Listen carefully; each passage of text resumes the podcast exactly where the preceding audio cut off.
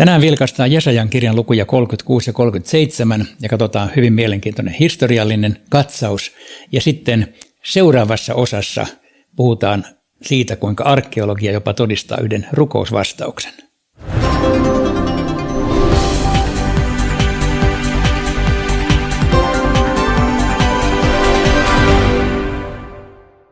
Olen ollut Israelissa kymmeniä ja kymmeniä kertoja, mutta yksi kerta, tietenkin moni muukin on jäänyt erityisesti mieleen, istuimme nimittäin Laakisin raunioilla. Laakis on Jerusalemista 30 kilometriä rannikon suuntaan ja luimme siellä Jesajan kirjan lukua 36, 37 ja 38. Ja, ja niistä avautui aika huikeita historiallisia näkökulmia, joista tänään muutama sana. Tekstinä on siis Jesaja 36 ja nyt ö, tässä luen vain kaksi alkuja, että kuningas Hiskia 14 hallitusvuotena Sanherib, Assyrian kuningas, hyökkäsi Juudan linnoitettuja kaupunkeja vastaan ja valloitti ne. Ollessaan Laakisissa hän lähetti ylimmän juomanlaskijansa mahtavan sotajoukon komentajana Jerusalemiin viemään viestin kuningas Hiskialle. Komentaja ei odottamaan yläaltaan kanavan äärelle Pesien kentän tien varteen. Aika tarkka osoite muuten.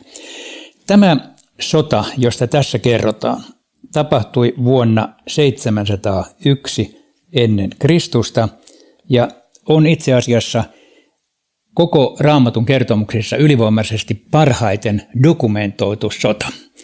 Raamattu kertoo Laakisin tässä melkein ohimennen ja siirtää sitten kuvan Jerusalemiin.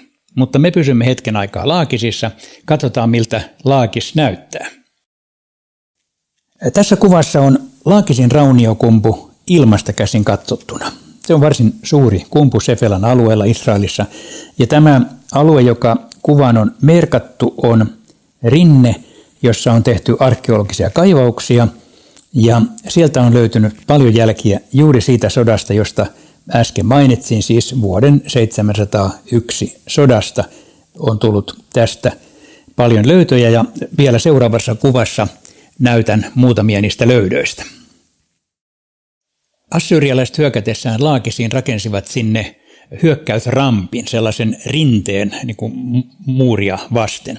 Ja tätä ramppia on kaivettu ja sieltä löytyi muun muassa assyrialaisten kypärän osia ja tässä kuvassa olevia nuolen kärkiä. Nämä ovat siis assyrialaisten nuolen kärkiä ja ja niitä löytyy paljon sieltä, jolloin tämän sodan ikään kuin taktiikka tai tämä sotavälineiden käyttö tuli tällä tavalla tutkijoiden käsi hyvin konkreettisesti. Katsotaan vielä toinen kuva, joka liittyy tähän samaan sotaan. Tästä samasta taistelusta on säilynyt assyrialaisten tekemä relieffi, iso, hyvin mahtava seinäpiirros tai siis hakattu relieffi, joka tällä hetkellä on British Museumissa Lontoossa. Ja nyt tässä on kuva tästä reliefistä, ja siitä me näemme, miten assyrialaiset hyökkäävät Juudan miehiä vastaan. Tässä on Juudan muuri, on tämä, jota korostan näillä tällä kynällä.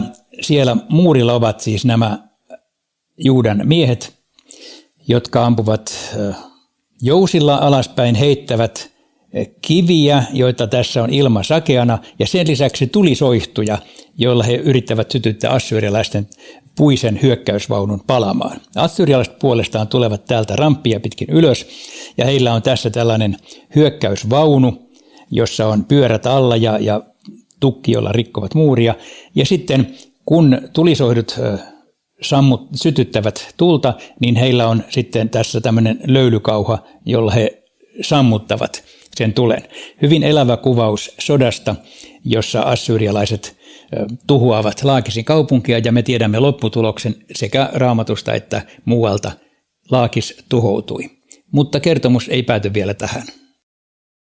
Kuten sanoin, tämä sota, josta nyt puhutaan, on raamatun kaikkein parhaiten dokumentoitu sota, koska meillä on raamatun kuvauksen lisäksi tästä arkeologisten kaivausten tulokset, meillä on hieno reliefi, joka on British Museumissa, ja vielä yksi dokumentti, nimittäin Assyrian kuningas Sanherib, joka oli siis tämä mahtavan suurvallan hallitsija, kirjoitti oman raporttinsa tästä sodasta. Ja seuraavaksi me katsotaan sitä Assyrian Sanheribin tekstiä, jota on tietenkin vähän vaikea lukea, kun se on nuolenpääkirjoituksella kirjoitettu, mutta kirjoitan tämä nyt kuitenkin, että Sanheribin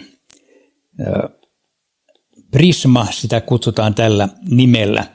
Ja tässä tekstissä hän kertoo, kuinka hän sulki kuningas Hiskiä niin kuin linnun häkkiinsä Jerusalemissa ja tuhosi kymmeniä Juudan kaupunkeja.